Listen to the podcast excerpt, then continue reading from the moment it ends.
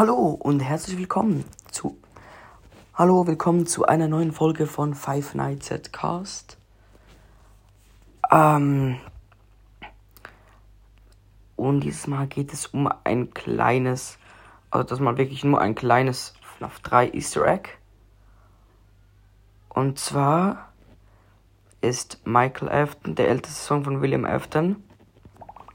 Und er ist der einzige seiner Kinder, der nicht tot ist. Und William Afton ist ja Springtrap. Ähm, ja, und ähm, der Michael ist halt ein bisschen pechvoll, weil der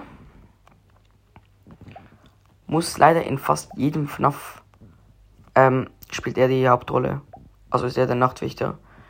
Also ich glaube, das ist so in äh, Sister Location, FNAF 3, Bei FNAF 2 und FNAF 1 bin ich nicht ganz sicher. Aber es ist eins von beiden, glaube ich, noch. Ja.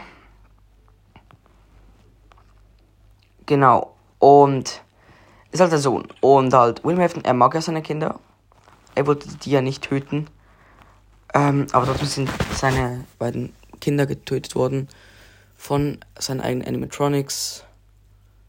Ähm, ja, leider.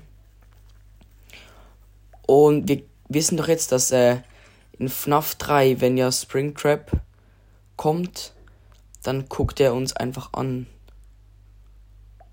Guckt uns in die Augen. Den Nachtwächter. Und der Nachtwächter ist ja Michael Afton. Das heißt, er guckt ja seinen Sohn eigentlich dann an. Und er tötet ihn ja auch nicht direkt, weil es ja sein Sohn ist.